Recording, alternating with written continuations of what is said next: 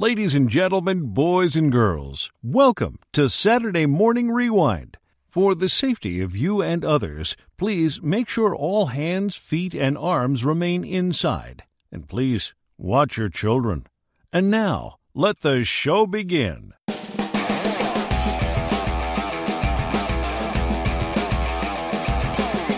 Welcome to Saturday Morning Rewind, a show dedicated to the love of animation and feeling like a kid again. So let's go back in time to when cats defended Third Earth, Sword of omens, give me sight beyond sight. a masked duck protected the streets of St. Canard, I am the terror that flaps in the night. and knowing was half the battle. Yo, Joe! Let's go back with Saturday Morning Rewind and your host, Tim Nidell.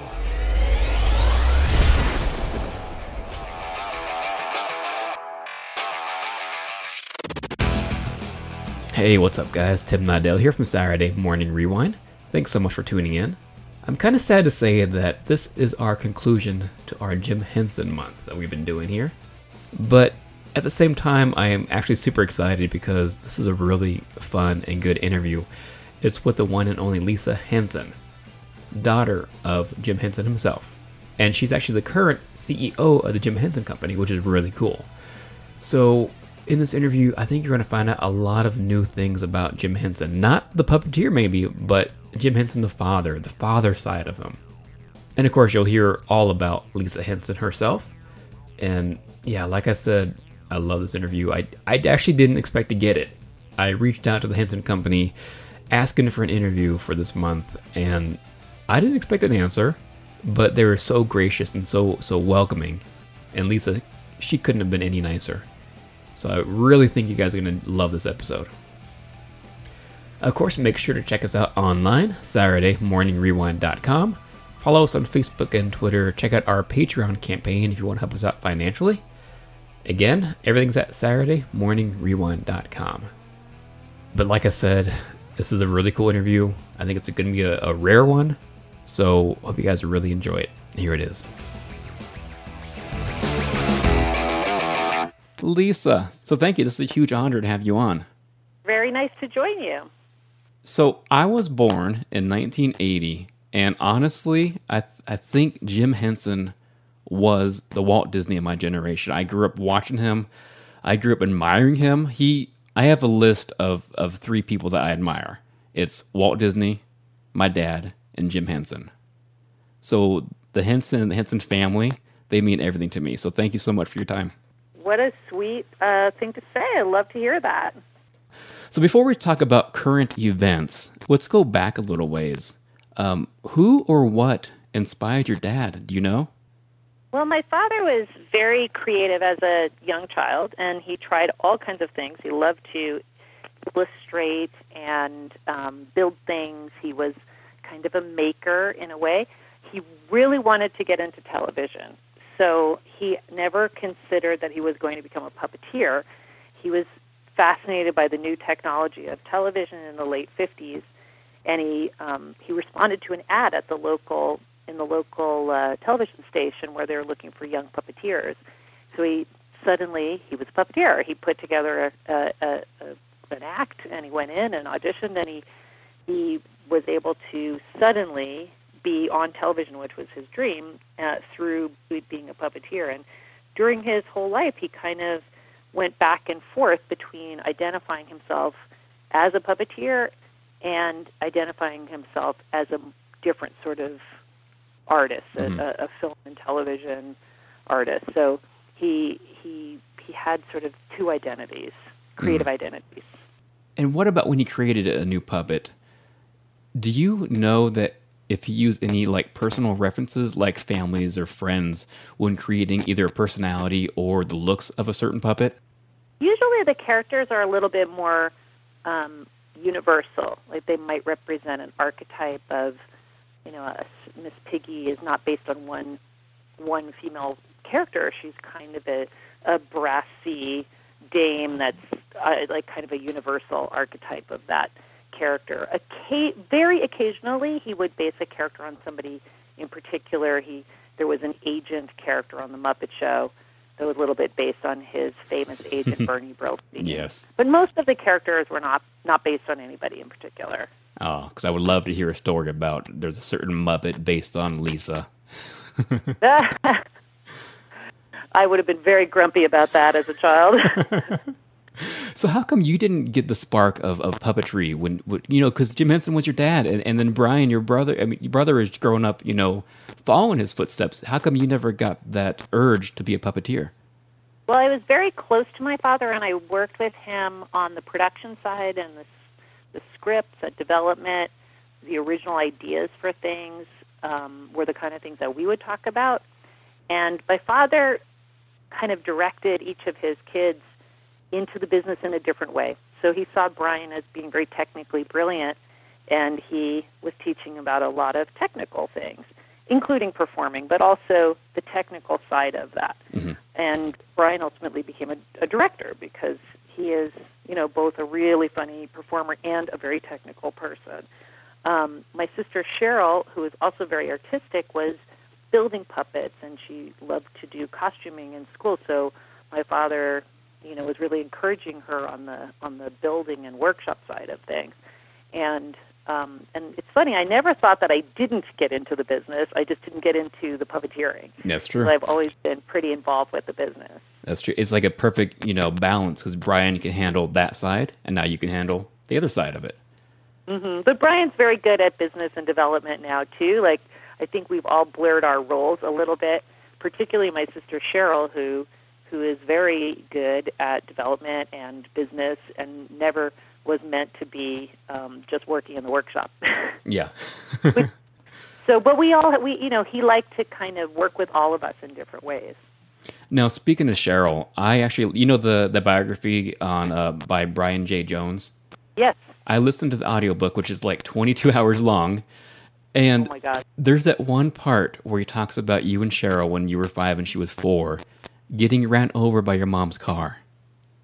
Mm-hmm. That, as a, a, a parent myself, I gasped. I mean, what was that like? It said that you had nightmares for many years after I that. have to say, I don't think anybody has ever asked me about that in an interview, and I, and and yet it was a very important event in my life. Yeah. uh, clearly, um, to so narrowly escape death, you know, and and yet nobody ever asked me about it. But you happen to have been a close reader of the of the biography. I, Yes. the person I feel the most for in that story is my mother because Yes. I'm a mother of two, and if I saw my children go down in front of the car with me driving, I don't know if I would ever recover from that. No. So, you know, the, she was very lucky that we went between the wheels. It was really not her fault because she our driveway was on a was on a blind curve, and you had to take the driveway kind of quickly uh, so as not to get rear-ended by the people coming along behind. So she she always drove into the driveway quickly, and um, and we had no business playing on the ground in the driveway, but that's what we were doing. of course, you're four and Um, five. Where else are you going to play? Well, we should not have been there, and we had a babysitter too. So Oh, wow. I, that's where I lay the that's where I lay the blame. Yes. Yeah, I think that really sticks out to me be- because we have a driveway. It's very long, but we have like a giant hedge on the side of the house. And if you park past the hedge, you can't see anything. So I actually park like right next to the road, even though I have a ton of space in front of me because I don't want to back over my kids. yeah, that's a really good idea. It's a really good idea. Mm I, I know a lot about Jim Henson, the man, you know, behind the Muppets, but tell me about Jim Henson, the dad. Oh, um, well, my father was was a very loving father. Um, he did travel a lot. He did work away from home. There were periods of times where he lived in he lived in London while we were in in high school for and we would see him on vacation. So there were periods of time where he wasn't available, but generally he was very available to us, very emotionally available and always ready to plunge into projects with us, creative projects. We had we were constantly painting and building and animating and doing every doing mosaics, doing every kind of creative project in the house. So whenever he came home from work, he was really, particularly on the weekends, ready to do art projects with us. My mother was also an art teacher at times, so the hmm. whole household was very artistic, and we weren't, you know, we didn't do the Muppets at home. We did like other kinds of projects. The kinds of things that regular families do, we did those things, but more intensively. So we made and created all kinds of elaborate Christmas ornaments or Aw. extremely elaborate Easter eggs. so we did the, we did normal things, just more. nice, nice. Yeah, I was always wondering if he was able to turn his creative Oh, mind elaborate off. pumpkins. Sorry, Ooh, yeah. really, really complicated, beautiful jack o' lanterns that my father would would carve. But he, he felt very peaceful at home, kind of doing the artwork. Yeah, nice. Did your dad have a, a, a favorite movie besides and it's something he didn't work on? Did he have a favorite movie? Um, let me think about that. We can come back to it. I have to. I, I I really ought to know that, but I can't really can't quite think of it at the moment. I talked to Caroll Spinney last night for an interview, and he told me that one of the things he remembers doing with Jim was taking him to see The Princess Bride and how much he loved that movie. Mm-hmm. So it was fun to hear that story because I've never heard that he liked The Princess Bride. Yeah, I don't know what his favorite movies were as a kid or as a young adult. I, when I when I was when I was a young adult, I remember that he loved this TV series Pennies from Heaven, and he loved the the the weaving of of fantasy and reality. Was a Dennis Potter um, miniseries it, that was made in England, and Okay. it was made into a feature with Steve Martin. But it was really the TV series that he loved, and he was very inspired by that for some of his later work. But the earlier, I know he absolutely loved Disney's Sleeping Beauty. Oh, and you can see the influence of the of the creatures, the monsters, um, in in his creatures and monsters. That's- There's a really really close connection with those. That's with true. That. Yeah, I've, I've never noticed that. That's so true. And what about a favorite memory of you and your dad? Well, we have, I don't know, we have so many memories. I know. He loved to take um, really fun vacations and bring his family and coworkers together on those vacations. So we did some we did some fun things that were a little extravagant, but they also had a good sense of sort of carefree adventure. One of my favorite ones is we went hot air ballooning in France, and you know he was he would just embrace any kind of you know, fun activity like that.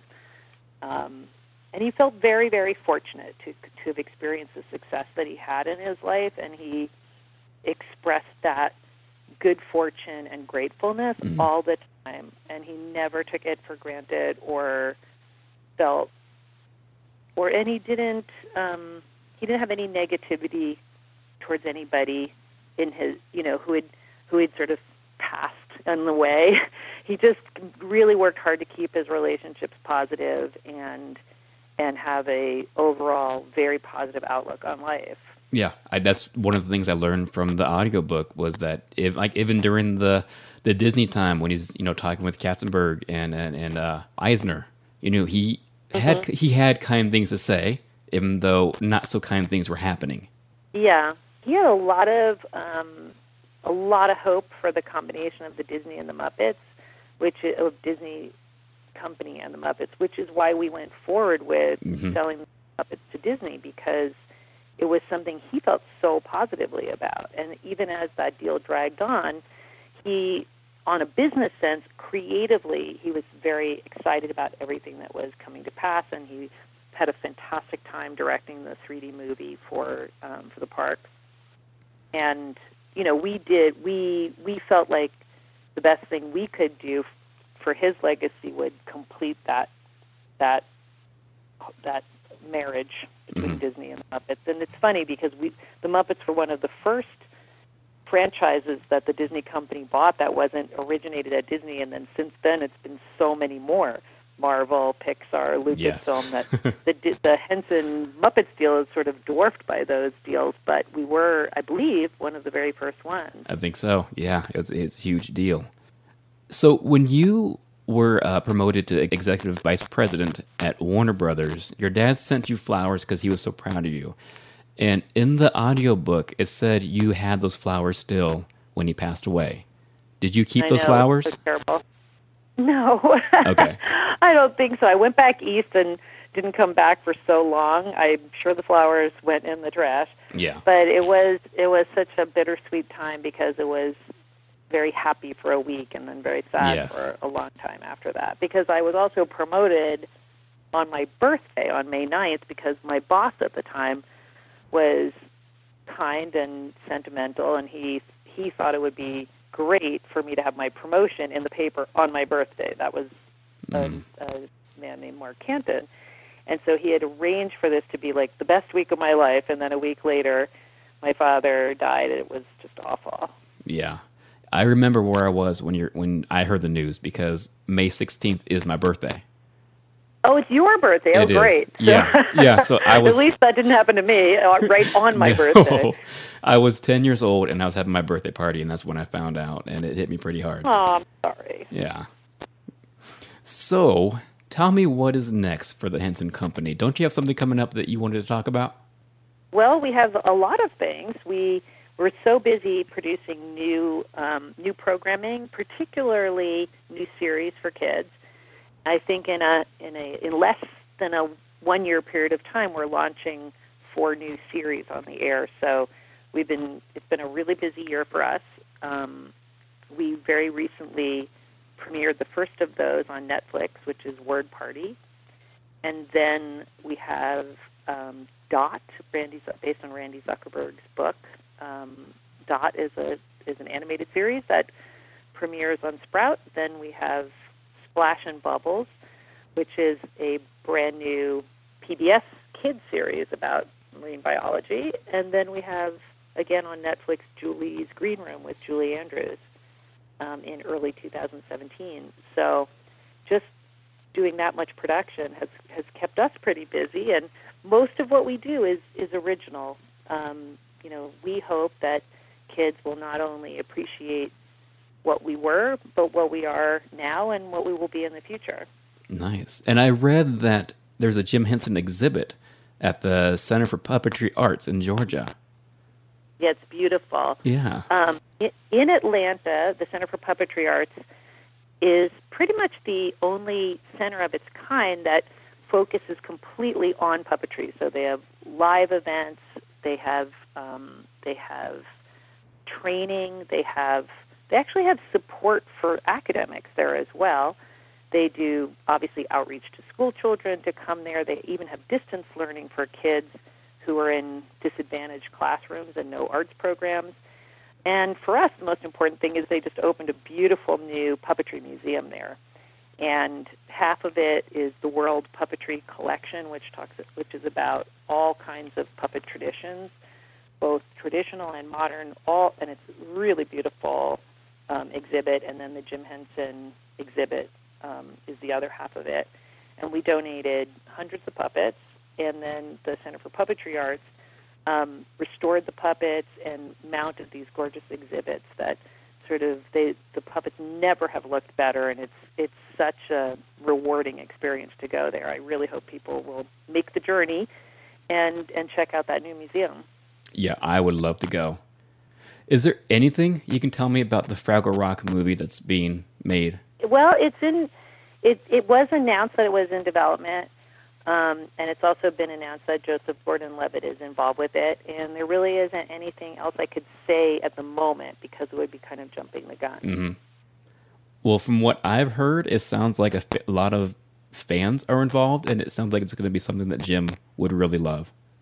I hope so. I hope so. So, as as a parent now, does your outlook on the company has it changed at all since you become a parent? Well, I never worked in the company until I was a parent. And Okay. that's been an, that was an important shift for me because when I was younger, when I was in my 20s and 30s, I had a very robust career independent of the Henson Company. So I was an executive at Warner Brothers, I was the president of Columbia, and then when I had kids, it coincided with a time where I felt like the company could use me, and so and actually the entire time that I've been a parent, I've been back at the Henson Company, and there it's always easier and more relevant to be doing um, children's programming when you've got kids because Exactly. you actually see what they what they enjoy, what they're consuming, what they maybe shouldn't be consuming. It's all a lot. It's all very relevant and and you know important when you're a parent. Yeah, I, I have three girls myself, so I completely understand. All right, Lisa. And where can people find out more information about the Jim Henson Company? They can definitely go online to henson.com, but there's also there are individual Facebook pages for the company and for every one of our shows. And there's also a, a pretty vibrant Facebook page um, called the Henson Family Hub, which is a good place for parents to go and get resources about our programming. So we're, you know, there's a lot available online, and we've been trying to build that up over time and make more resources available online for fans. Like, for instance, the darkcrystal.com is a great fan site mm. with contests and all kinds of ways to where we've included the fans in the building out of the Dark Crystal universe, but also for parents who might be more less on the less nerding out about the past and just interested in our new programs mm-hmm. and about you know young children and young children's development. So, you know, we hope to kind of include all anybody who might want to interact with the Henson Company, you know, with our online resources. Nice. Lisa, thank you so very much for your time. Um, I want to thank you and your whole family for everything you've done because without you, a lot of us wouldn't have the childhood that we had. So thank you. Oh, you're very sweet. Thank you so much. Yeah, thanks for listening to uh, Saturday Morning Rewind. please check them out on Facebook and uh, Twitter. And that's all, folks.